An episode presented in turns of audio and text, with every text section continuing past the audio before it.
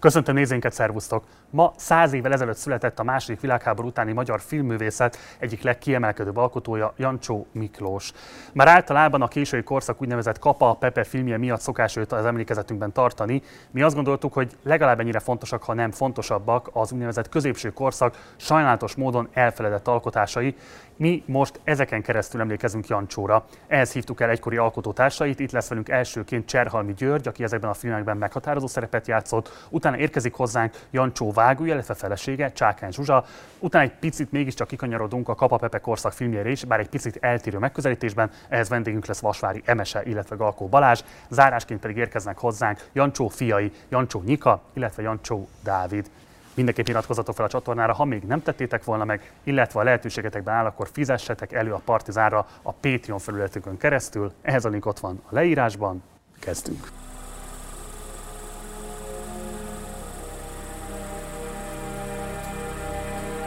És akkor nagy szeretettel köszöntöm Cserhalmi Györgyöt a stúdióban. Szervusz, nagyon köszönöm, hogy elfogadtad a meghívásunk. Szervusz, én is köszönöm. A legelső filmeteket hetvenkettőben forgattátok, ez volt a Még kér a nép, az utolsót kétezer-tízben, ez volt az Oda az Igazság. Ez egy harmincnyolc éves alkotói kollaboráció, ami egyébként az egész magyar filmművészetben mondjából egyedülálló. Lehet még egy-két ilyen páros mondani, de, de mindenképpen kiemelkedő jelentőségű. Személyesen mikor találkoztál vele először életedben? Hát ott, a Még kér a nép forgatásán, az valahogy úgy történt, hogy, hogy engem beszippantottak oda a kaszkadőrök kaszkadőrnek. És akkor ott én egy kicsit lovagoltam, kicsit gyar, mikor mit kellett csinálni, és akkor egyszer csak az öreg úgy elkezdett hogy nézegetni, egyszer úgy odarakott valaki mellé, aki nem tudom, szóval volt egy ilyen felmérés.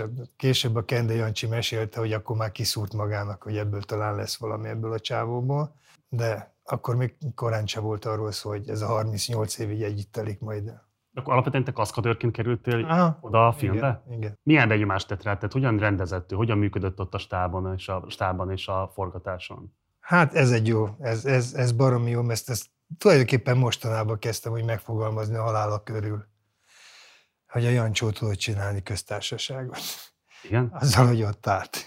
És akkor azzal létrejött egy köztársaság, ki nem mondott törvényeivel, erőszakmentességével, mondjuk a demokráciájával, holott hát tudjuk, hogy ez egy, az a filmezés az egy ilyen, inkább egy militáris cucc, mert hogy a mindenkori rendező egy ilyen hadseregtábornok, vagy olyan szerű, és hát mindenki annak van alárendelve. De ez az öregnél ez nem volt, ez nem volt ilyen lényeges. Reggel megjött, mindenkit néven szólított, köszönt, elképesztő volt az arc és névmemóriája. Ha meg olyan volt az idő, akkor azt mondta, jó van, akkor inkább ígyunk valamit, és akkor így, így elment a nap a várakozással, reggel álltunk, néztük a felhőket, hogy mi lesz, lesz-e forgatás, nem lesz forgatás.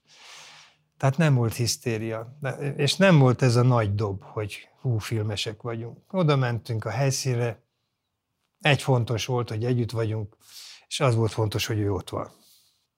És nem volt egy gyártásvezető ugrált volna a fején, hogy negyven nap forgatás van, most már tényleg haladni kéne, mert nem fog elkészülni a film. Bajusz Jóska volt általában a gyártásvezetője, de igen, ott állt, hogy azért mégis kéne valamit Miklós, mit, mit, mi a szart, mondta ő, és akkor ezzel. És aztán persze, akkor, amikor eljött az a pillanat, akkor igen, akkor nagyon elkezdődött, és akkor elkezdtünk, mit tudom én, olyan hétkor, nyolckor próbáltunk egész nap, és akkor este fél hat, azt úgy hívják, hogy demelünk, akkor, akkor na most ebbe a tíz percbe kéne fölvenni. És hát a belefér kétszer. Hm. Az mindig rizikós volt, és hát ezért is volt az, hogy, hogy nem, volt illet, nem illett ott hibázni. Az nem volt szép dolog. Tehát tíz, tíz percet ott elcseszni, akár hanyadik percben, az nagyon sok pénz, és akkor ezt az egész napot ismételni kellett emiatt, a naplemente miatt. Volt, hogy cseszted el?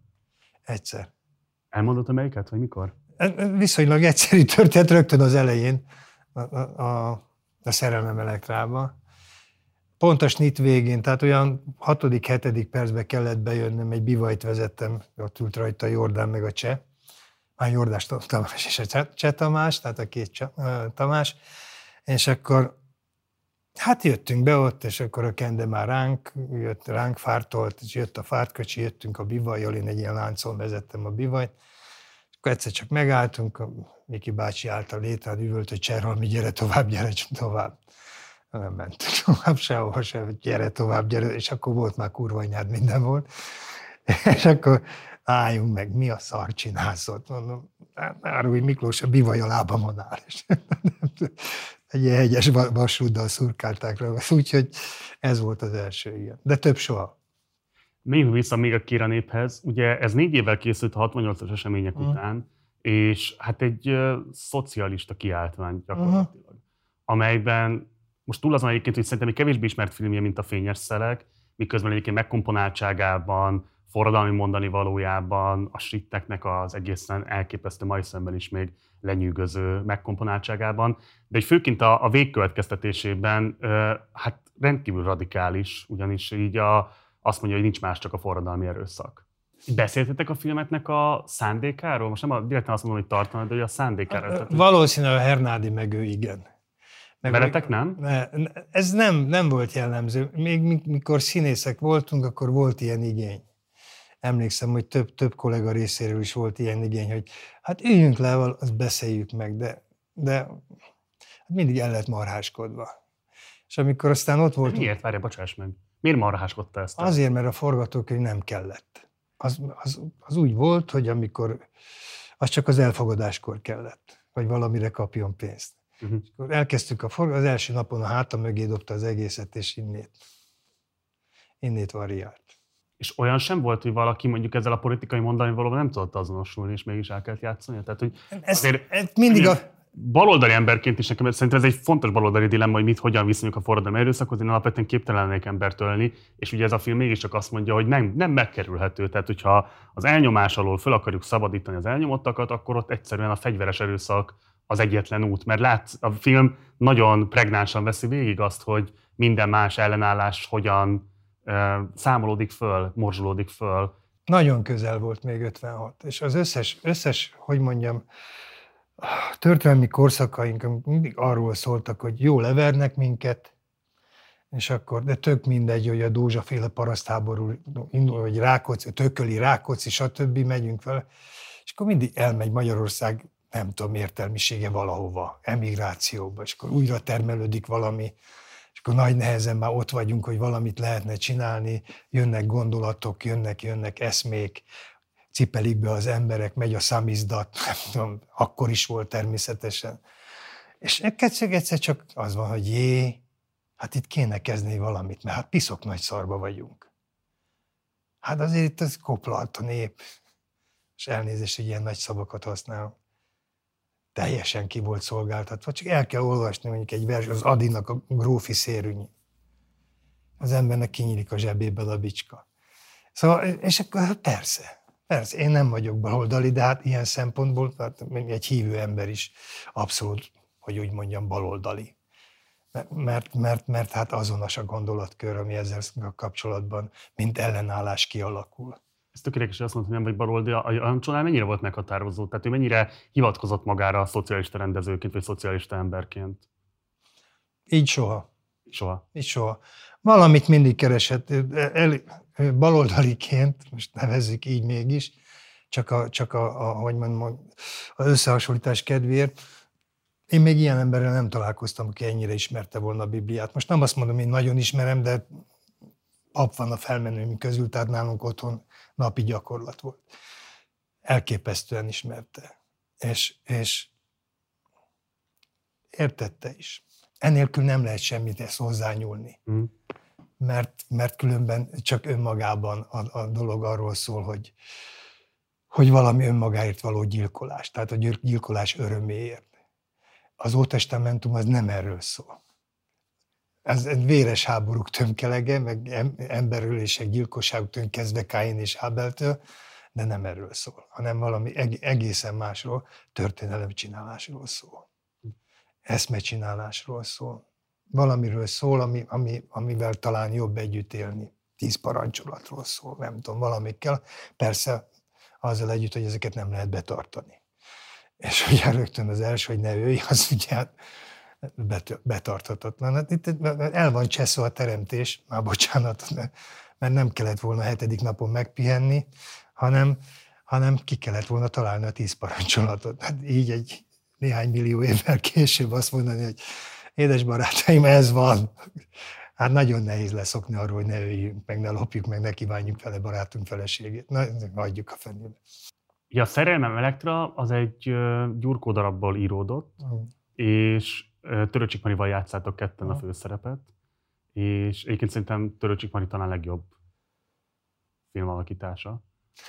um, hogyan alakult ki ez a fajta, most ilyen nagyon rossz jelzőket tudok csak használni, de hogy mégis valamilyen képet kapjanak a nézők, ez a fajta lefolytott, de mégis nagyon izzó színészet, amit ott műveltetek a vásznon, tehát hogy ezt hogyan gyakoroltátok ki, vagy mi volt igazából ebben az instrukció, amivel ért felétek Jancsó?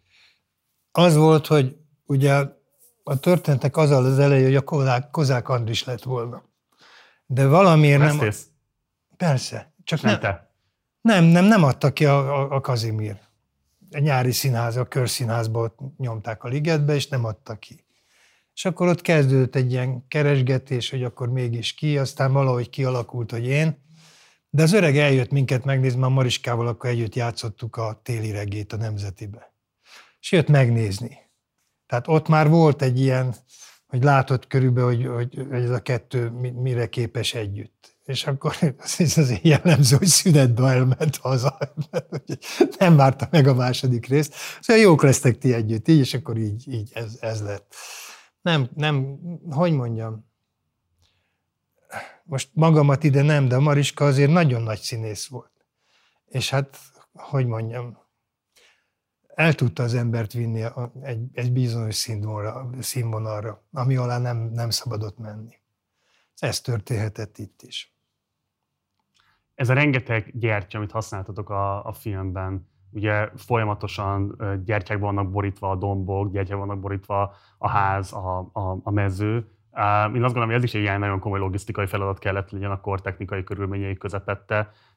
Mennyire okozott ez komoly fejfájást a stábnak, hogy folyamatosan égjenek?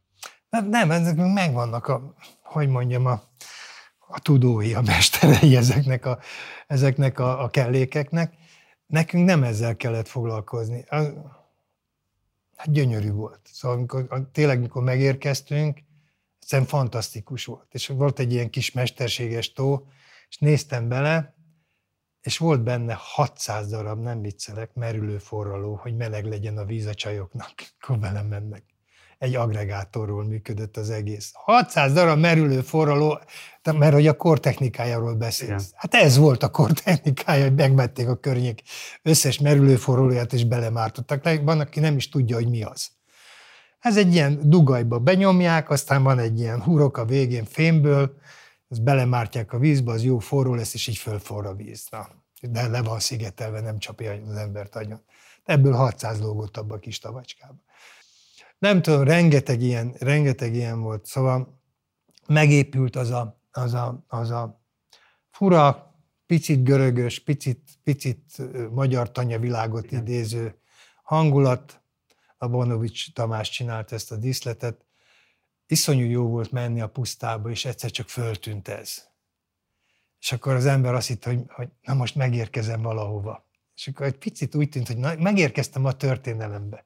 De a történelem, ez a, ez a, ez a, ez a hogy mondjam, a klasszikus ókor, az mégis a mi ruháinkban, amik még a, a, amik még a, a, a hagyományos parasztruhákban zajlik, parasztcsizmába, parasztgatyába, bőinkbe. És ugyanígy a Mariskánál ez a, ez a ruha, és az összes többi szereplőnél kis fehér pöndölyök és egyebek. Szóval volt benne valami nagyon erős. És És ettől a, ettől a fura erőtől, ettől az esztétikumtól az ember valahogy így meg, megemelkedett. És amire te mondtad, hogy ott van valami fura izzás a két színész között, a Mariska meg köztem, ezt nem lehetett kikerülni. Szóval több voltál, mint fontos. Ez jó. Talán ez az első Jancsó filmben megjelenik a helikopter, ami később szintén egy ilyen tök fontos motívum lesz több filmben is. Igen. De itt a későbbiekkel ellentétben itt ugye konkrétan a, a forradalmi vezetőket hozza, akik vezetik majd a népet. Tehát itt lesz egy erőteljesen politikai szerepe úgy a repülőnek, vagy a helikopternek, mint egyébként annak, amit majd ti fordulatként hirtelen betöltötök. Mit beszéltetek-e arról a Jancsóval, hogy neki miért volt fontos az, hogy ezt az egyik addig eléggé allegorikus történetet nagyon direktben politikai váfordítsa, és így zárja le magát a filmet? Nem. Nem, azt megkérdeztük, hogy miért piros mester? Hát mondta azért, mert ez a lobogó színe. De nem azt mondta, hogy a szovjet, vagy, hanem nem, ez az Árpád-házaknál, háziaknál a piros volt az uralkodó szín. Ennyi volt az egész. Az, hogy éppen kik érkeznek vele, az egy, az egy dolog volt. Engem sokkal jobban érdekelt, hogy a Kende így teljesen primitív pányvákkal ki volt kötve, és így lógott ötven méter magasban a kamerájával, hogy vegye az egészet. Nem, hát, és, és ezt mi az egészet mindig utólag láttuk. Már a Még kér a népnél is akartam ezt neked mondani, csak valahogy annyit dumáltam, hogy lefelejtettem a végéről, hogy, hogy mindig, mindig a végére láttuk. Láttuk, tehát a film bemutatójakor láttuk, hogy aha, az közben, az csak az ő fejébe volt együtt. Hm. Ez volt mindig a meglepi, meg a, meg a nagyon fura. És az, hogy, hogy, hogy amikor az ember ott ült a, a, a moziba, ahol éppen bemutatták, az nagyon érdekes volt a, a, a nézőtér hangulata. Az fele, az a merev elutasítás, a másik a teljes odaadás. Szóval ugyanaz volt, mint ma. Egyébként ez mekkora bizalmat követelt? Meg úgy értem, hogy kellett azért küzdeni a Jancsónak a stábbal, hogy így higgyétek el, így lesz jó, vagy pedig volt akkor már annyi bizalom benne, hogy így nem biztos, hogy értjük, de persze csináljuk, hiszen ő látja. Hú, nagyon érdekes viszony volt, mert hűséges ember volt. Nézd meg a szereplőgárdát, megy filmről filmre, szinte a kihullásig, a kiöregedésig, a halálig. Szóval mindenkit elvitt végig. Tehát nem csak nekem van egy harmincnyolc éves történetem vele, hanem másoknak is, mondjuk húsz, huszonegy, huszonkettő, harminc, nem tudom kinek mennyi. A Józsinak még több, Madarasnak. Szóval őrület. És ez a hűség, ez lekötelezett minket is, illetve kötelezett, inkább így mondom. Aha. Minket is, oda-vissza.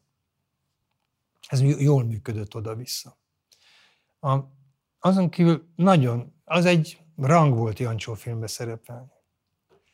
E, én tudom, hogy engem ezért irigyeltek. De kifejezetten irigyeltek. Nem ezért, meg azért, meg amazért a filmért, hanem a Jancsóért. Ez fura volt. És aztán később tudtam meg, szintén a Kendétől, azt mondja, hülye vagy, persze, hogy ez hetven országban mutatják be. Hát persze, hogy irigyelnek. És akkor az volt, hogy, hogy és, hát, hogy kevesen nézik. hetven országban sokan nézték, és az a pénz mind jött haza. Akkor ez viszont egy fontos kérdés, meg dilemma. Milyen nézettsége volt ezeknek a filmeknek a korban? Illetve milyen volt a kultusz azon kívül, hogy nyilvánvalóan egy rendkívül módon elismert filmrendező, de milyen volt a közönség fogadtatása ennek? Mit tudtok erről? Ugyanaz volt, amit, amit az előbb mondtam. Volt egy, egy réteg, amit teljesen elutasította. Ez nyilvánvaló, mert hát hogy a Verébismadár meg ilyen filmeket szerették. Az is egy film, annak is van egy nézőtábora, és volt nyilván egy értelmiségi réteg, vagy egy értelmiségibbnek mondott réteg, aki erre fogékony volt, és hát különös tekintettel a fiatalokra, az egyetemistákra, az akkoriakra. És hát, hogy mondjam, őt rajtuk nevelkedtek, a Jancsó filmeken nevelkedtek. Uh-huh. És ez, ebbe, ebbe tényleg volt valami megkapó. Tehát én például a, a nevezzük nevén a dolgot, a, a népszerűségemet annak köszönhettem, hogy, hogy nagyon sok fiatal látott Jancsó filmekben. Igen? Igen, de, de az, az, az eredeti kérdés, hogy akik viszont szerették, azok nagy, nagyon kiálltak a dolog mellett. És emlékszem, voltunk mindenféle helyeken vitázni. Egyetemeken, Debrecenben, Szegeden beszélgetni, és mindig tele volt. Tehát soha nem volt az, hogy jött három-négy hívő, meg három-négy, mm-hmm, és akkor így ment, hanem mindig ott volt két-háromszáz ember, zsúfolva a helység. A, a nézőszám az érdekes volt, mert, mert hát ilyen félházak. Ezt hogy mondjam, az akkoriban nem volt nagy dicsőség. Most az. Hát akkoriban, tudom, mondjuk mondok egy film, a Dökkesejűt, ezt nem tudom hány millión látták. Most ehhez képest egy Jancsó filmet nem láttak annyian. Ez hogy érintette Jancsót? De a, a, de a világban látták sokan. Elfogadta. Elfogadta. Ő mindig azt mondta, hogy nem, ő, hogy mondjam, nem vette magát olyan komolyan, mint ahogy hittük volna. Azt mondta, hogy ez egy hülyeség, ez egy játék. És én meg így játszom. És hát nyilván nagyon sokan akarnak ebben művészetet látni, és ugye eltelik egy csomó idő, és kiderül, hogy tényleg az. De akkor játék volt, és sokkal jobb volt részt venni a játékban, mint részt venni a művészetben.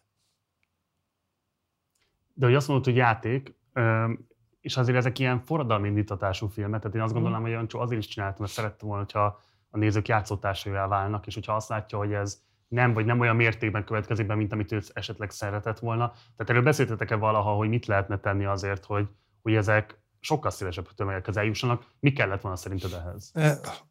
Én tudom, hogy erről szó volt. Én nem voltam ott.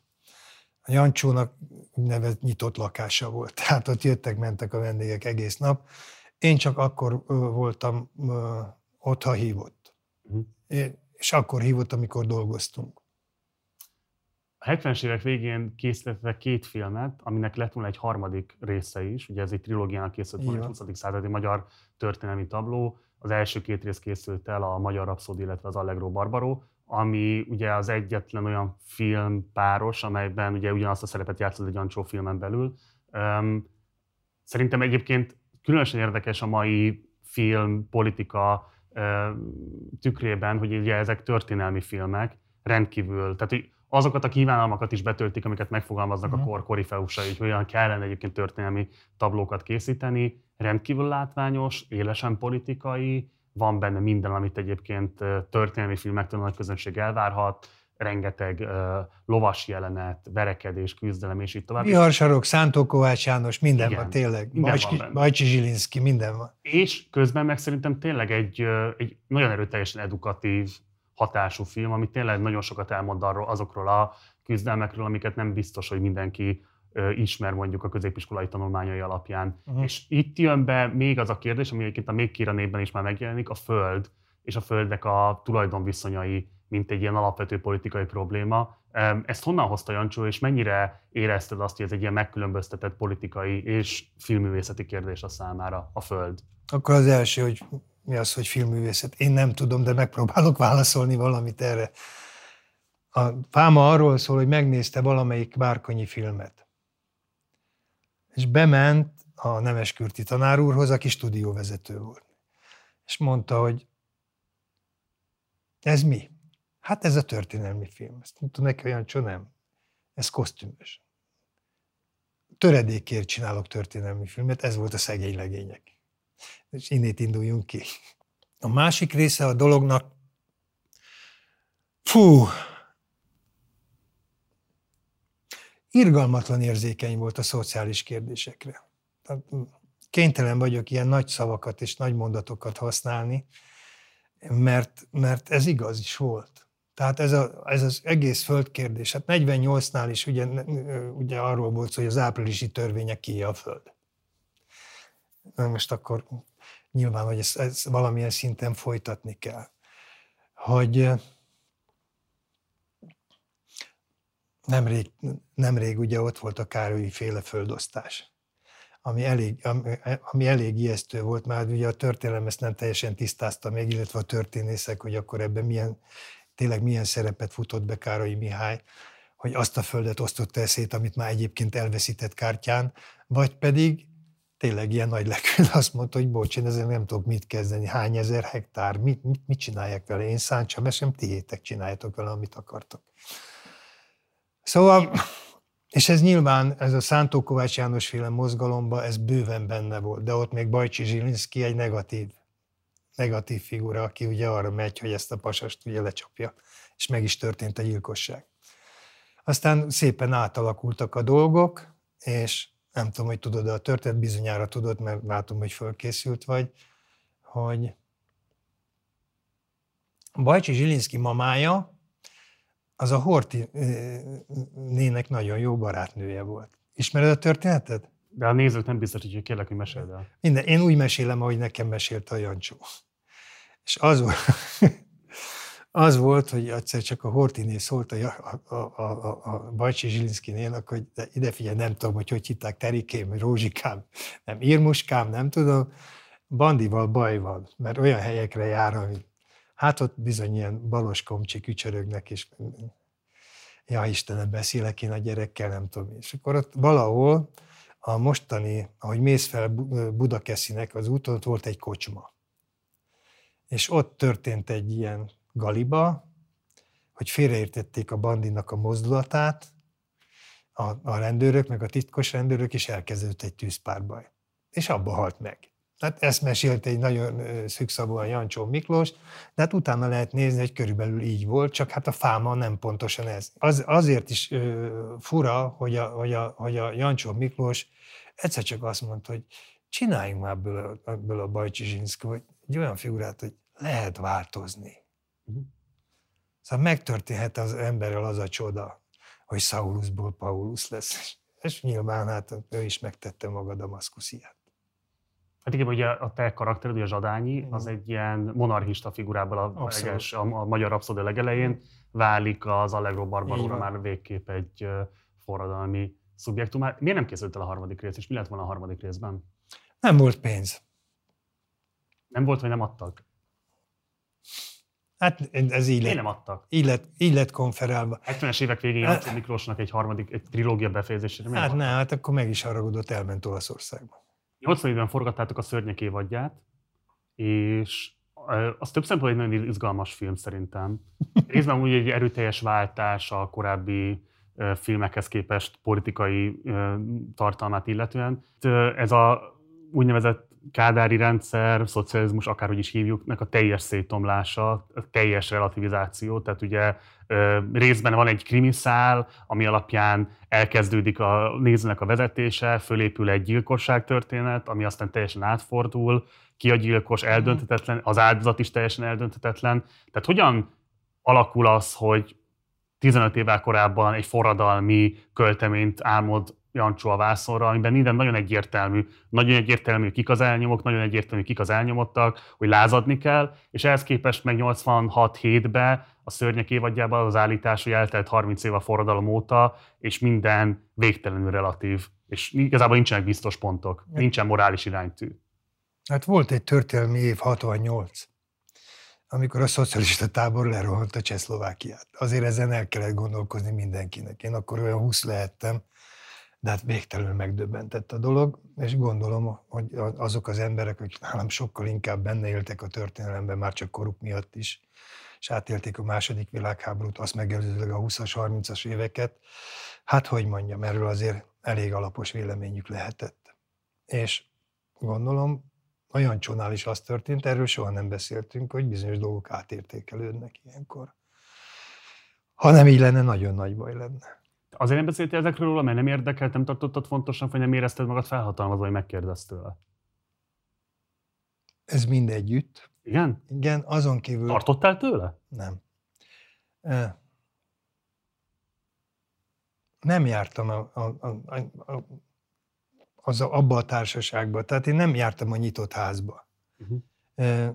Nem, nem, egyszerűen nem akartam ott zavarogni, érted? Tudtam, hogy van egy összeszokott kör, akivel én nagyjából és egészében, a, a dolgok nagy részében nem értek egyet. Akkor mi a fenének menjek oda? De mivel nem értettél egyet például? Nem, én, én nem szerettem ezeket a vitákat, hogy azt higgyük, aki éppen nincsen ott.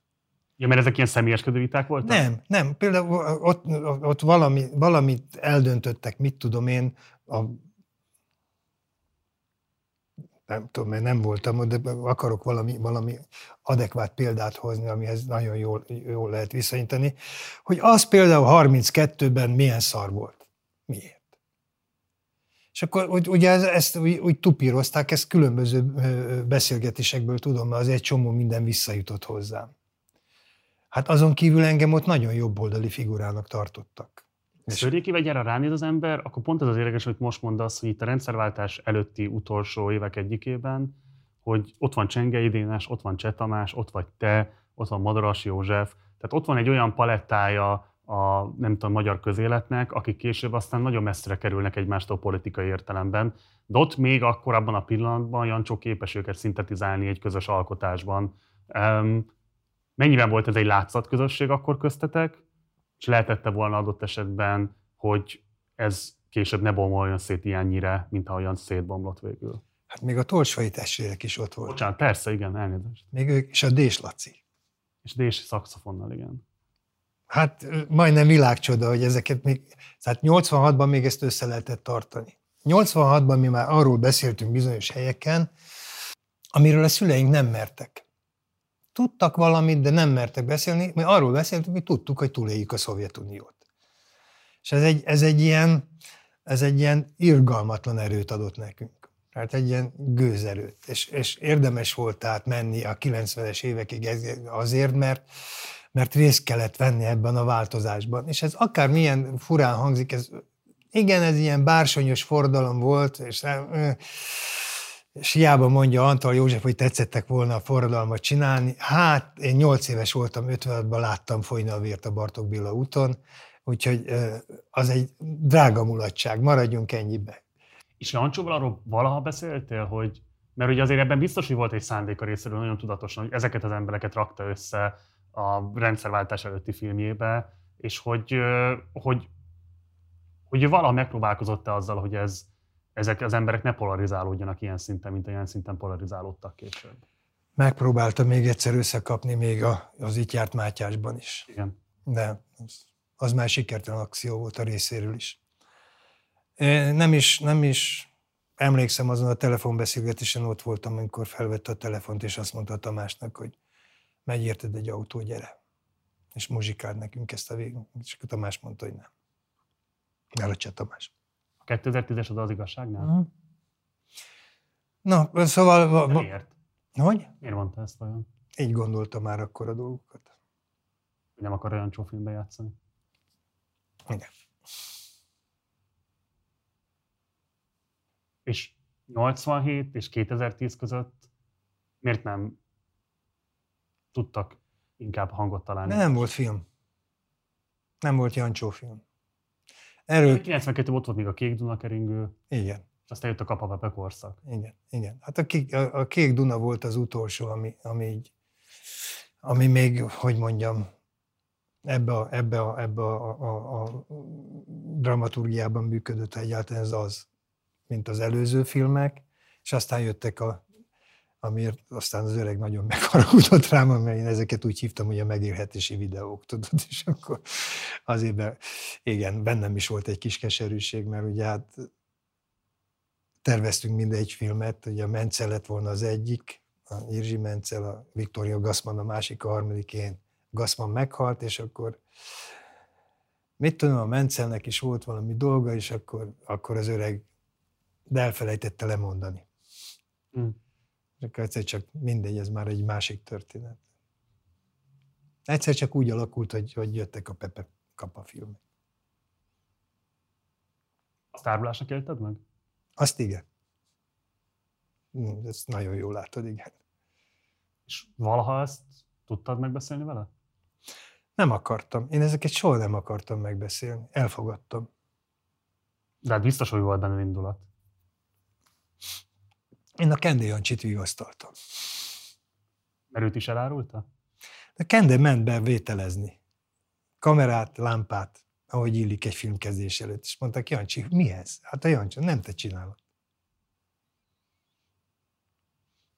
És amit a Kendétől soha nem láttam, ott bőgött nálam az udvaron. És már öt perce bőgött, amikor rájöttem, hogy én is ki vagyok rúgva. De mi is, bocsáss meg, hát azért... De ez is megtörtént. harminc év után nem lehet ilyenkor fölhívni, hogy Miklós. Nem, én nem vettem a fáradtságot. Nem alázom meg magam. Ez megalázás lett volna? Hát, és őt sem akartam megalázni, minek hazudozzon nekem ott a telefonban valamiket. Hogy miért nem? Nyilván filmrendező és filmszínész nem kell, hogy országos barátok legyenek, de azért azt gondolnám, hogy ilyen filmek után, amiket ti közösen létrehoztatok, azért valamifajta minimális bajtársaság természetszerűleg is kialakul, és ebben a viszonyban nincs, ami megkérdezt, hogy Hol van a közös filmünk, és hogy miért váltottál? Nézd, nekem apám azt mondta, hogy lövészárok csak barátság, vagy, vagy barátság csak lövészárokban. Aha. És nyilván ennek is volt egy lövészárok hangulata, amit miatt műveltünk a szocializmusban, de a...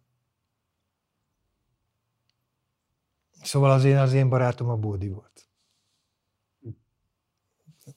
Részint a korkülönbség, tehát ezek nem, nem, nem, nem indokoltak egy, egy, egy, egy, egy barátságot.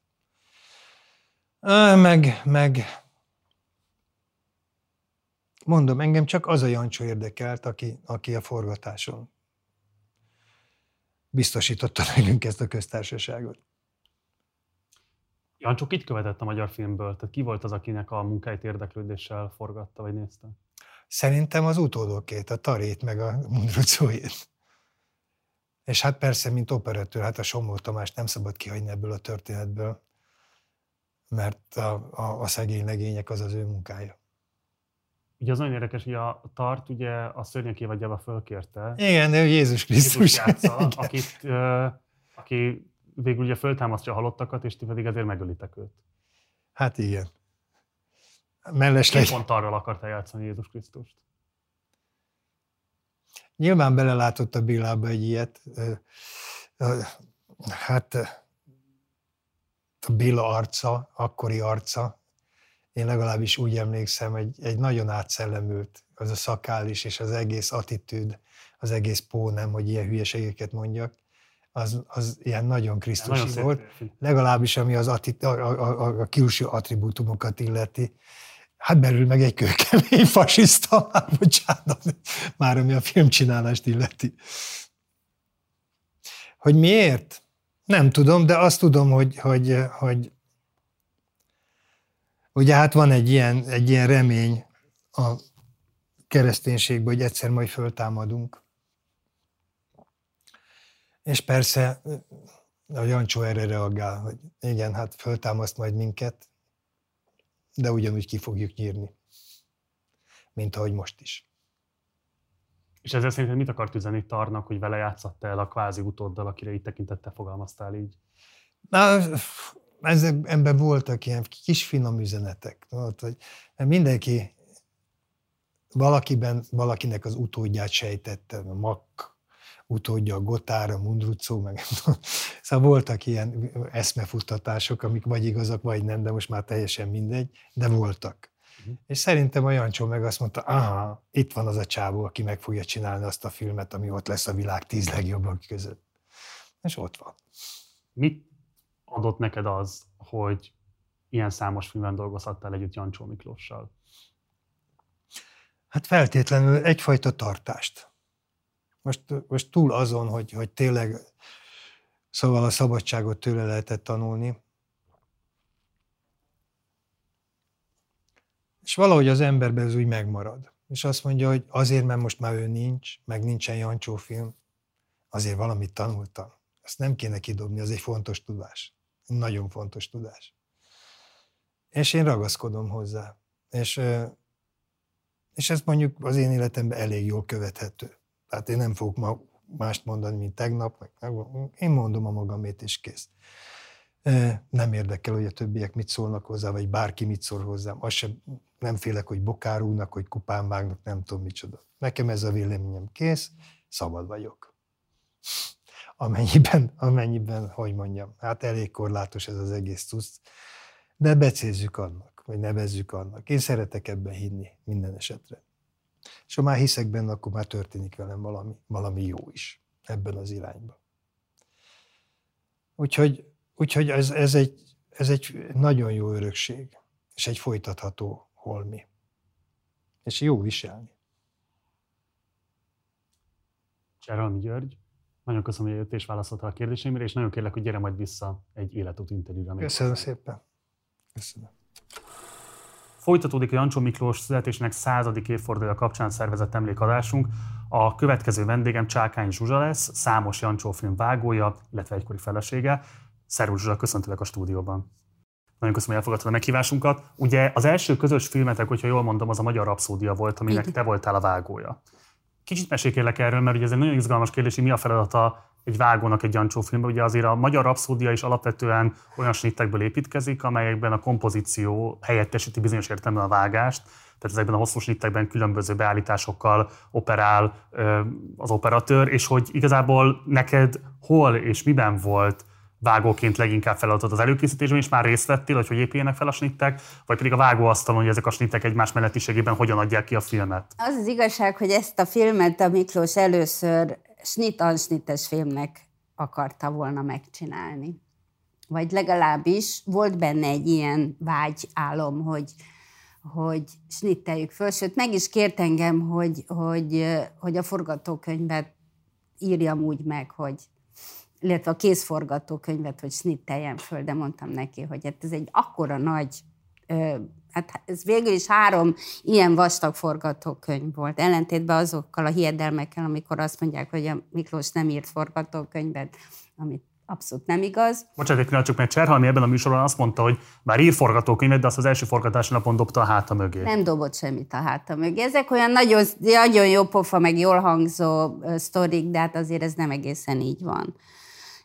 Nyilvánvaló, hogy egy kiinduló pont volt számára mindig, és mindig változtatott, de nem dobta a háta mögé. Tehát azért az volt a kiinduló pont, és azért ahhoz, a, a, egy csomó mindenbe ragaszkodott ahhoz, amik, amik ott voltak. Aztán persze el is vetett dolgokat, mert a helyszín, meg a színészek, meg a hangulat, meg a fény, meg a nem tudom mi, az mindig inspirálta valamire, és mindig eszébe jutott valami. De azért a sztori a sztori maradt, és az üzenet az üzenet maradt. Tehát végül is a képen variált akkor, és, vagy a helyzeteken, a szituációkon, de az alaptörténet az mindig maradt. De aztán ez elvetődött, hogy, hogy ebből snittan snit legyen. Miért? Ledumáltuk róla, azt hiszem, ha jól emlékszem. Hogy... Kivel közösen? Hát a Kendével közösen igazából. Aki az operatőr volt. Aki az operatőr volt. Aki... De, de, de miért akart váltani? Azt, mit feltételezett Jancsó Miklós, hogy mi történne, hogyha egy hagyományosabb ö, filmnyelvet használna adott esetben? Szeretett volna szerintem változtatni. Mert nagyon sokan ö, tették a pikirt megjegyzéseket, hogy saját magát ismétli. És szerintem ez lehetett mögötte. Uh-huh. Formalizmussal vádolták? Igen, igen. Hogy önismétlés az egész, tehát hogy már semmi újat nem tud kitalálni. Pedig én azt gondolom, hogy ha az ember egyszer az életben egy nagy dolgot kitalál, az már bőven elég, mert az emberek nagy többsége egyet se talál ki. És azért ő megújította ezt a filmnyelvet. Ugye a rendszerváltással nagyon sok minden beomlott ebben az országban, többek között a filmgyártás is. Um, Volt-e valaha arról valami közös gondolkodás, akár a Jancsó vezetésével, akár a Jancsó részvételével, hogy mit tehetne az a filmes társadalom, amely egyébként sztárja volt az előző rendszernek, és hatalmas alkotásokat hozott létre, amik a mai napig érvényesek és sokak által nézettek, már hozzáférhetőek. Szóval, hogy mit tud tenni ez a filmes társadalom azért, hogy, hogy ezt a beszakadást mérsékelje, vagy adott esetben ráirányítsa a hatalom figyelmét arra, hogy ezt nem szabad hagyni elveszni, amit magyar filmgyártásnak, mozgóképgyártásnak ismerünk. Én azt gondolom, hogy, illetve úgy emlékszem, hogy a Miklós ezt abszolút természetesnek tartotta, hogy a kapitalizmusban ez így működik. Miután ő tíz évig élt előtte Olaszországba, és látta, hogy az ott hogy megy. Ott se az állami filmgyártás volt az, amelyik, hanem a produceri, és aki szerezni tud pénzt a filmjére, az csinál filmet, és aki nem, az nem csinál filmet. Én emlékszem rá, hogy azt mondtam, hogy az nem létezik, hogy a, a rendszerváltás után ne vegyék tudomásul, hogy itt negyven évig szocializmus volt, és hogy más volt a szisztéma, és hogy ezt nem építik be majd a, a következő időszakba, és hogy nem tudtam elképzelni, hogy meg fog szűnni a filmgyár. És azt mondta rám, hogy buta vagy, Zsuzsika. Tehát ő pontosan tudta azt is, hogy ez így lesz, és nem is nagyon küzdött ellene. De hát őnek kárvalótja volt. Hát kárvalótja se volt, mert, mert csinált utána filmeket, és jobban keresett, mint valaha. Igen? Igen. Ugyanakkor, amikor rettentően sajnálatos számomra legalábbis, de gondolom számára is az lenne, ha látná, hogy nem készülnek már olyan filmek, amik készültek a, a, abban a rendszerben, miután lebomlott az a fal, a, a kelet-nyugat közötti kvázi különbség. És nem találták meg a mai ö, ö, filmkészítők azt az üzenetet, vagy azt a, ami Magyarországról fontos lenne a világ számára. Megpróbálnak olyan filmeket csinálni, hogy mindenhol érvényes legyen, már pedig attól nem, attól nem lesz magyar film. Nem tudom, érthető. Abszolút érthető. De Jancsó, azt se tartott a tragikusnak, hogy, hogy a hazai közönség elidegenedik a magyar filmektől?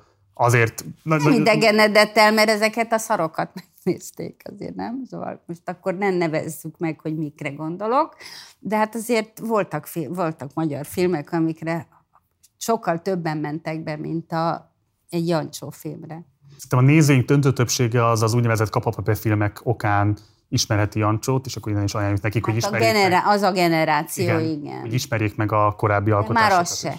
Mit gondolt ő erről, erről az időszakáról? Tehát ugye részben azok a rajongói, elismerői, akik nagyon ragaszkodtak a korábbi tablószerű filmjeihez, azok sok mindent kritizáltak ezzel kapcsolatban. Fanyalogtak, nem kritizáltak, effektív fanyalogtak. Fanyalogtak, ugyanakkor szerzett nyilvánvalóan új híveket, és tudott kiépíteni kapcsolatot egy teljesen új generációhoz is. Tehát ez egy izgalmas dolog, hogy picit elidegenítette a korábbi rajongóit, de szerzett magának újakat, akik nem biztos, hogy egyébként tudtak volna menni a korábbi filmjeivel. Ő hogyan értékelte ezt az állapotot? Nem elemzett ő mindig. Tehát valamit, nem tudom, mit képzelsz a Miklósról, de nem ilyen volt. Nem gondolkozott ő ezeken. Ő csinálta azt, amit szeretett csinálni. Ezt szeretett csinálni, szeretett, mind, szeretett volna mindig valami újat, és sikerült is neki mindig valami újat kitalálni. Volt egy tanítványa a szó klasszikus értelmében? Hát tanított a Harvardon. Ott, ott voltak tanítványai a szó klasszikus értelmében. De abban az értelemben olyan, aki próbálta volna megérteni, adott esetben újra gondolni az ő... Hogy utánozni, vagy erre... Ha utánozni nem is, de újra gondolni azt, amit a mester megalkott, hogy ő maga tanítványként azt új formába vigye tovább. Ja. Te látsz ilyet? Hát... Igen, tulajdonképpen a Fliga, a Tarr Béla, a Fehér Gyuri, azt gondolták tovább, amit ő csinált. De voltak külföldön, például az utolsó uh, filmélmény, az utolsó film szerintem, amit ő látott, az a Novecento volt, a Bertolucci film. És uh, ott van egy-két olyan snitt, ami az ő... ő utánzása, kvázi. Azt látta életében utoljára? Igen, megnézte, én beraktam neki, ott ült, már bel, elég beteg volt, és ült a, a, a, a, ott, ahol a tévénk is van, és, és betettem neki, hogy nézze már meg, mert hogy... De mi, ő addig nem látta? De látta, szerintem annak idején ő látta, csak hogy mindig arról volt szó, hogy ez egy kicsit olyan jancsós, és akkor, hogy nézze már meg, és akkor mondta, hogy hát igen, ez tényleg az. Ha nézik ezt a beszélgetést olyanok, akik adott esetben csak a Kapa-Pepe korszakot ismerik, vagy mondjuk a nagyon korai időszaknak a Szegény legényekét. A... Iskolában meg kellett nézni, igen. Igen. igen. Mit mondanál nekik, hogy mi az, amit ne hagyjanak ki, amit mindenképpen nézzenek meg Jancsó Miklóstól?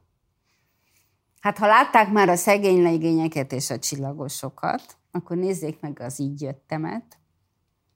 Azért az sokat elárul róla is. De egyébként is nézzék meg az összeset, ha, ha, ha bírják. Nem kell egyszerre, de nézzék meg, mert egy érdekes életmű. Csákány Zsuzsa, köszönöm szépen. Nagyon szívesen. Folytatjuk emlékadásunkat. Itt ül már velem a stúdióban Galkó Balázs és Vasvári Emese. Sziasztok, köszönöm szépen, hogy elfogadtatok a meghívást. Te azon kevés színészek egyike vagy a Jancsó életműben, aki átvonul a különböző korszakokon is, tehát ugye a Szerelmem Elektrában is játszol, játszottál, a Szörnyek évadjában is, és a Kapa-Pepe korszak filmjeiből is van. Hogy föl... Meg a színházakban, hoppá. A színházról, de most alapvetően a filmekről beszéljünk, mm. hogy e, milyen változásai voltak a színészvezetésnek ezekben a filmekben, mit tapasztaltál, milyen változásai voltak annak, hogy hogyan tekintett a filmszínészetre Jancsó Miklós? Hát ilyen változás nem volt. Ő az első pillanattól kezdve barátként, haverként használta a színészeket. Nem színészvezetés, hát instrukció nem volt, hogy akkor most izé, meg nem tudom, ilyesmi, szó nincs róla. Szörnyek évadja, az egyik snit azzal kezdődött, hogy egy csomóan ültünk autókba, és a Kornyitó felé elkezdett az egész banda rohanni. Ki volt hangosítva a Kornyitó környéke, az egész puszta, instrukció. És próbáltunk, próbáltunk, próbáltunk, úgy próbáltunk, ezeket a hosszú sniteket úgy csináltuk, hogy egy-két napig próbáltuk, aztán egy-két napig fölvettük. És az egyik próba előtt az öreg fogja a mikrofont, és akkor belesuttogta a mikrofonba, hogy édeseim, babáim, szerelmeim, ne basszátok össze ezt a lófaszt! Na, ez volt az instrukció. Ja, kb. Lélektani vezetés. Hát nem. Meg nem is volt nagyon mondat, amit befejezett. Elkezdett egy mondatot, aztán elke- befejezett egy másik. Egyszerűen csak így... Szívészként mennyire voltatok elveszve ebben a folyamatban? Mennyire kaptatok olyan támaszkodókat, amikkel tudtatok haladni? Jelentette ez bárkinek nehézséget a környezetetekben? Szerintem semennyire nem volt elveszve senki. Tudod, egy, egy film az... az sokkal inkább egy ember szellemi terméke. Tehát ki van írva a filmnél, és úgy van kírva, hogy mondjuk teszem azt Jancsó Miklós filmje. Tehát igazából odaadod magad a, a filmnél a rendezőnek. Ez, mondjuk, ha most csak a lámpás nézem, és, a, és, és hogy visszaemlékszem abból a nyersanyagból, ami összesen föl lett véve a forgatási időszak alatt, abból, abból akár három különböző filmet is össze lehetett volna rakni a vágóasztalon. Egyszerűen azt, azt odaadod magad. Nem, nem, nem voltál... Nem voltál tehát teljesen biztonságban volt végig mindenki. A Miklós ő, ő, ő most nem tudom ezt másképp mondani, most ez jut eszembe, hogy ugye mi emberek általában ö, úgy figyelünk ö, egy másik emberre, hogy, hogy, hogy a másik emberről kialakított képünkön keresztül figyelünk egy másik emberre. Most legyen az pozitív vagy negatív. Ő meg egész egyszerűen csak odafigyelt a másikra. És ezt az ember, amikor így figyelnek rá, ezt egész egyszerűen érzi, érzékeli, teljesen felszabadultan jelen lehet önmagaként, bármiként abban a, abban a, abban a pillanatban. Balázs? Sokat, nagyon szabadságot lehetett tanulni tőle. Szabad, és a szabadságot érezni lehetett körülötte. Színészként szerintetek mit formált leginkább rajtatok az, hogy dolgoztatok együtt Jancsó Miklóssal? Hát rajtam nagyon sokat. Nagyon sokat. Azt, hogy mm, azokat az ismereteket, amiket a Színház és Filmművészeti Főiskolán ezerkilencszázhatvannyolctól hetvenig belém pumpáltak, azokat próbáljam valamilyen módon levetkőzni. Tehát azt, hogy az ember legyen önmaga, legyen egyszerű, legyen pontos, figyeljen oda. Én, én most nem tudok olyat mondani, hogy most ö, van, van valami, amit rajtam a, a Jancsóval való munkaformált, mint színészt. Ö, tehát, hogy színészileg ilyen értelemben nem formált rajtam többet a vele való munka, mint az összes többi bármelyik munka. Viszont maga a személy a Miklósnak, az formált. Egyrészt ez a figyelem, amire céloztam, hogy, hogy nem a másikról kialakított képünkön keresztül figyelni egy másik emberre, hanem egész egyszerűen csak itt és most odafigyelni egy másik emberre. Vagy akár a másik ember tisztelete, hogy, hogy a tisztelet az nem egy olyan dolog, hogy, hogy azt ki kell érdemelni. Ő egész egyszerűen az utolsó díszlet ö, ö, tologató emberrel, hogy most így mondjam, pont úgy beszélt, mint adott esetben mondjuk egy Törőcsik Marival. És adott esetben egy Törőcsik Marival pont úgy beszélt, mint adott esetben egy utolsó, egyébként csak díszletet toló ember, és ennyi a dolga. Mindenkinek, ő mindenkinek a keresztnevén szólított. Ö, olyan tisztán figyelt ez az ember, ö, tehát ö, én ilyen értelemben ö, azt, amit, ami, amilyen élményeim lettek ezzel az emberrel, ö, az, az nekem nagyon sokat adott. Ö, de a, hogy mint színészt, ö, most ezt remélem nem lesz félreérthető, mint színészt, engem külön ez nem formált pluszban. Annyiban formált, mint bármelyik munka. Nekem a személye volt, ami Tudod, így a, én szerintem ő egy zseni volt, és ezt állítom, hogy, hogy tisztán zseni volt, de, de tudod, a zsenikre rá szokták mondani, hogy őrült. Ezt hozzá szoktuk tenni. És ő pedig a világ legnormálisabb embere volt. A lehető legnormálisabb. Ez egészen, egészen döbbenetes volt. Vagy, vagy akár a, az, a, az a nyolcvan és kilencven közötti időszakban, amíg én ővel a kapcsolatban lehettem, az, az a frissesség, hogy egy tizenhat évest megszégyenítő fizikai, szellemi, lelki frissesség, a koncentráció. Figyelj, egy, egy, egy, egy forgatási nap az tizenkét óra, és plusz-minusz x idő még. És, és, és egész egyszerűen... Így, így, így az ember döbbenten néztem. Szóval egy egészen, egészen, egészen különleges, egészen páratlan ember volt. Galkó Balázs, Vasvári Emese, köszönöm szépen, hogy itt voltatok velem, és köszönöm, hogy ezt megosztottátok a nézőinkkel. Folytatódik műsorunk, itt van a stúdióban már velem Jancsó Nyika operatőr, illetve Jancsó Dávid vágó. Szervusztok, köszöntelek benneteket az adásban. Szeret. Azt lehet tudni a nyilvános megszólalásátokból, hogy nagyon óvott titeket attól, kifejezetten beerzenkedett, hogy bármilyen módon is a filmhez közöttök legyen a filmes szakmához. És milyen, és milyen jól sikerült. Milyen jól sikerült. Jól sikerült. Tehát, hogy ez a nevelés, ez valóban beérett. És már így bottal a dolgok végén nem könnyű. Olyan volt valaha, hogy beszélgetetek vele akár régi filmjéről úgy, hogy ezt hogy csináltátok, mint csináltátok? Tehát, hogy elmeséltettétek vele egyesítnek a történetét? Én nem tudok róla. Nem. Ö- Így, hogy leültünk volna, hogy meséld el, azt nem. De arra, de amikor Londonban voltunk, igen. Iden, ott, ott, ott, igen, ott jöttek a, a, a Szegény legényeknek, az egy igen vetítése, egy felújított vetítése volt Londonban, egy ilyen retrospektív. Milliárd ember, tele volt a, a bé ef i-nak a nagy mozia, egyébként tömve volt. Igen, a, ugye azt kell tudni, hogy soha nem nézte meg. Tehát ha egyszer egy film elkészült, ő azt igen. Soha többé nem néztem meg a saját filmjeit. Itt meg nem tudott kimenekülni. Itt nem tudott kimenni. Igen, nem tudott kimenekülni, kénytelen volt megnézni, azt egy... Audio kommentárt adott nektek alá? Nem, azt nem, olyat nem, olyat nem. De, azt nem, de annyi volt egyébként az audio komment, hogy ő sem él, ő sem él, ő sem él, bassza meg, ő sem él, ennyi volt nagyjából az audio komment. Nem is olyan rossz. És igen, ez lett a vége. Nem is olyan rossz. Nem is olyan rossz. Olyan volt valahogy, nem tudom, megkérdeztétek tőle?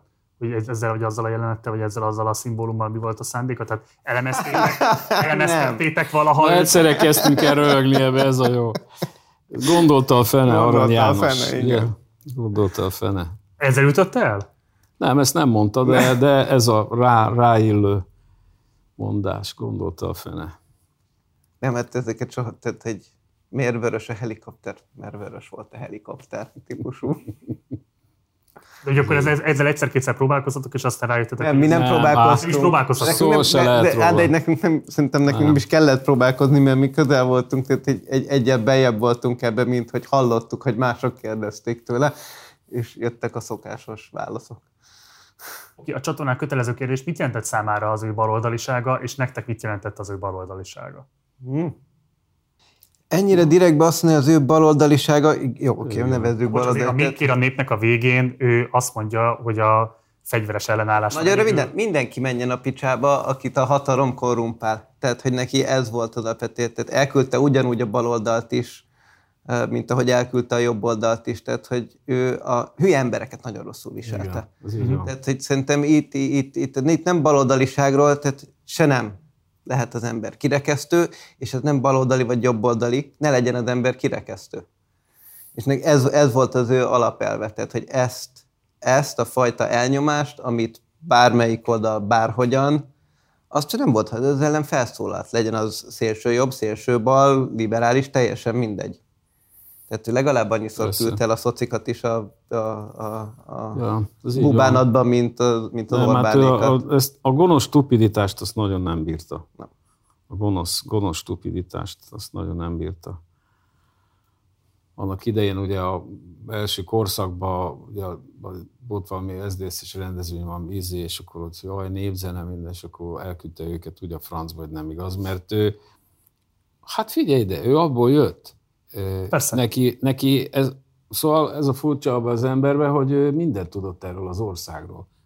A, a népi balhétól kezdve a, a, az intellektuális erőtől kezdve minden öreg ördögöt. Tehát őt nem lehetett a sarokba szorítani, mint mondtam neked az előbb, azzal, hogy valaki azt mondja, hogy te ilyen vagy, mert te csak a nem tudom mi, mit szereted meg azt. Mindenre. Először is nem állt le hülyékkel nagyon vitatkozni. Nem állt le hülyékkel nagyon vitatkozni. Tehát ő nem az a fajta volt, aki kiült volna egy ilyen kérdésfelelek kézére egy, egy pódiumra, és ott... és ott valami oktatás. Kiült volna, csak nem kaptam volna egyenes választ. Igen, ez így van, ez így van. Akkor jött volna egy anekdota. Igen.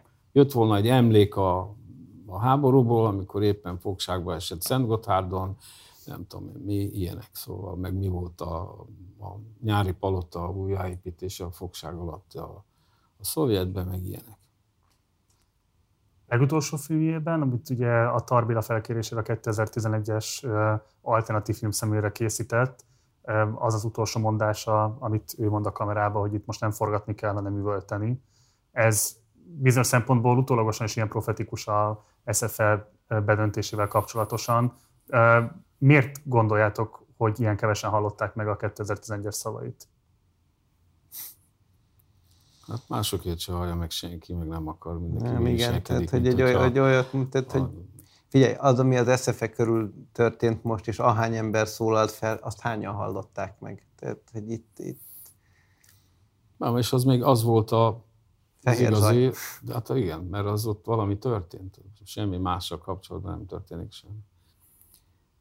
Egyszerűen elnyomja a fehér zaj, az összes ilyen üveg. Neki ez volt a vég, tehát hogy nem tudom, élete utolsó időszakában ez volt az alapélménye, hogy itt egyszerűen... Neki e... mindig ez volt az alapélménye, ez nem az élete utolsó szakad, ő mindig kiállt és üvöltött. A nulladik pillanattól. De, amikor, de azért a végén azt mondja, hogy a filmezés az nem eszköze az ellenállásnak. Ez az üzenete. Hát igen, igen, igen. Ez így van. Hát, ilyen, ennyire na... sötétnek látta a kétezer-tizenegyben is már az eseményeket? Nagyon sötétnek Sötétnek, látta. De azért, azért az, az is igaz, hogy, hogy egy olyan fajta szkepszis jött rá az élete vége felé, hogy mindenre csak legyintett. Persze. Meg a, a, a hát ilyen meg, is volt, ilyen, ilyen is volt, ilyen is volt. Tehát igen, tessék látni az összefüggéseket, persze. Hogy hogy jutottunk el ideig. Igen, tehát amikor igen, ő Olaszországban élt tíz évig, azt az Olaszországot, az, az, az ami a hatvanas évek, hetvenes években volt, az van ma itt. Tehát az a fajta oligarcha mafiózók, azok a, kicsit le vagyunk maradva, de attól függetlenül ő ezt már mind látta. Mind oh, látta, épp, mivel el, elképesztően olvasott volt, ezeket mind olvasta, és látta az összefüggéseket, hogy mi, merre tart, miért. Tehát ezért ennyire profétikusak a filmjei. Nem csak hátrafele, de előre is. Andrea Otikorszat megedzette, azt mondod. Meg. Megedzette, és az, és az is, amennyit ő olvasott és tudott, és utána nézett, vagy nem, egyáltalán, hát a, a és amennyit megélt ebből. Vörös brigádok alatt volt kint, ugye akkor pont hetvenes évek, amikor a legnagyobb izé volt, balhé, balhé volt Olaszországban. Ugye ő akkor volt kint. hatvan. De azért bocsánat, a hetvenes évek pont filmvészeti szempontból rendkívül termékeny Olaszországban. Tehát um, miért volt az az évfélkítélete, hogy itt most a filmezésre föl kell hagyni, mert az... az nem lehet eszköze annak, hogy leírjuk azt, hogy megtalálva. Nem, azért nem, nem így gondolt. Ez nem, ez nem egészen hagyni, így nem. Volt, hogy nem csak, de nem azt mondja, hogy ez, ez nem elég. Tehát, hogy mindemellett ő ott volt a diáklázadásokkor, és amellett voltak a filmek. Uh-huh. Tehát nem elég filmet csinálni arról, hogy mindenki menjen ad anyjába, hanem tessék szívesen valami mást is tenni. De ezt ő vallotta is, és csinálta is közben.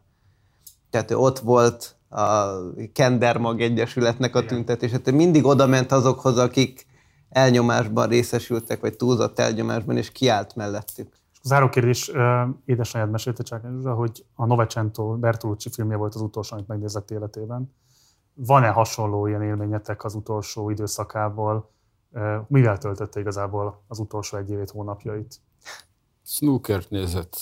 Tényleg nézett snookert. Snookert és dartsot, és, és rákapott fotballt nézni, ami nem volt az életében egy jellemző, én nagy fotballdrukker voltam, és mindig nagyon értetlenkedve nézte az én nagy fradi hívésemet, és én, én aztán, aztán abszolút lekoptam a fotballról, kész, de ő, mikor jöttek a sportcsatornák, akkor... akkor még abszolút nézett. Snookert nézett, mert az ugye egy nagy technikai Baseball-t sport. Baseballt próbálta nagyon igen. Sokáig megérteni. Snookert és dartsot, mert az nagyon komoly dolog, és focit nézett. Néz mindenféle, és akkor mindig mondta, amikor a Magyar Bajnokság egy-egy meccs volt, hogy te ezek. És meg tudtam magyarázni, hogy mi érdekelte ennyire a sportközvetítésben? Nem. Nem.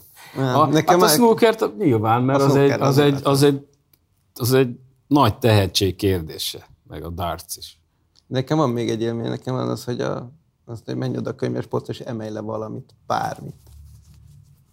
Tehát, hogy így, így, így, így, így az utolsó éveiben így mindent elkezdett elkezd, így magába szívni, tehát olyat is, amit előtte nem. Tehát ahogy a könyvespolcról ülni, amikor ott voltam, hogy emeljél le valamit, és akkor ő azt fogja olvasni, és bármit leemeltél. Meg a gyerekkori könyveit olvasta újra. És a gyerekkori könyveit is olvasta újra, igen. Miket például?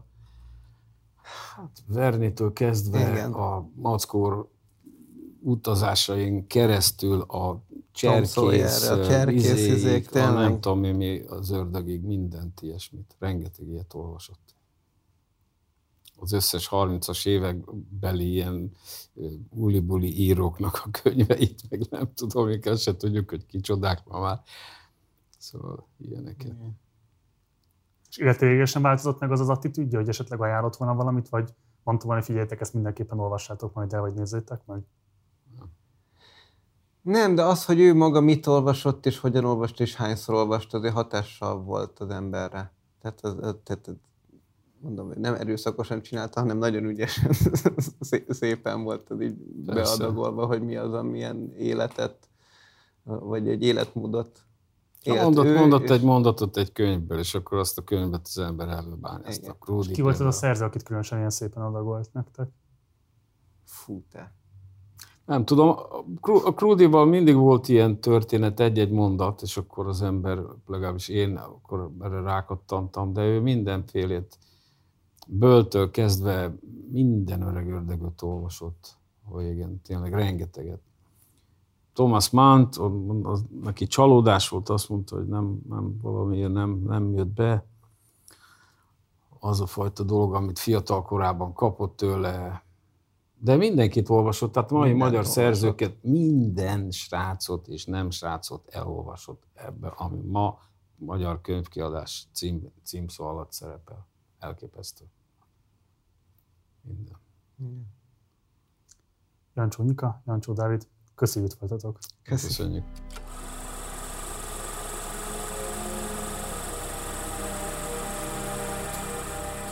Nagyon köszi a figyelmet, ez volt a Jancsó Miklós emlékező adásunk. Elindul a Partizán Filmklub, amelynek keretében most december végéig az úgynevezett középső korszakból fogunk különböző Jancsó filmeket bemutatni, amelyeket idehaza már jó ideje nem vetítettek a filmszínházak, és amelyeket a nagy érdemű nem feltétlenül ismerhet. Ráadásul egy különleges megoldásról is élünk, ugyanis a Jancsó filmek mellett azokkal párban mindig egy olyan Jancsóval kortárs rendező alkotását is be fogjuk mutatni, amelyek idehaza sajátos módon ismeretlenek, ugyanakkor nagyon fontosak abban a tekintetben, hogy hogyan értelmezhetjük Jancsó kortárs jelentőségét negyven évvel korábban. Szóval érdemes ezt is bevésned a naptáradba, és követni a Facebook oldalunkon az egyes vetítéseknek az időpontját, hogy ne maradj le ezekről. Mindenképpen iratkozz fel a csatornára, ha még nem tetted volna meg, illetve a lehetőséged van, akkor kérlek, hogy fizess elő a Partizánra a Patreon felületünkön keresztül, ehhez a linket megtalálod a leírásba. Patronálunknak egyébként a teljes vágatlan Cserhalmi interjút is elérhetővé tettük, szóval ezért is érdemes esetlegesen beszállni a finanszírozásunkba. Munkatársai nevében köszönöm szépen a figyelmet, hamarosan találkozunk, addig is, ciao.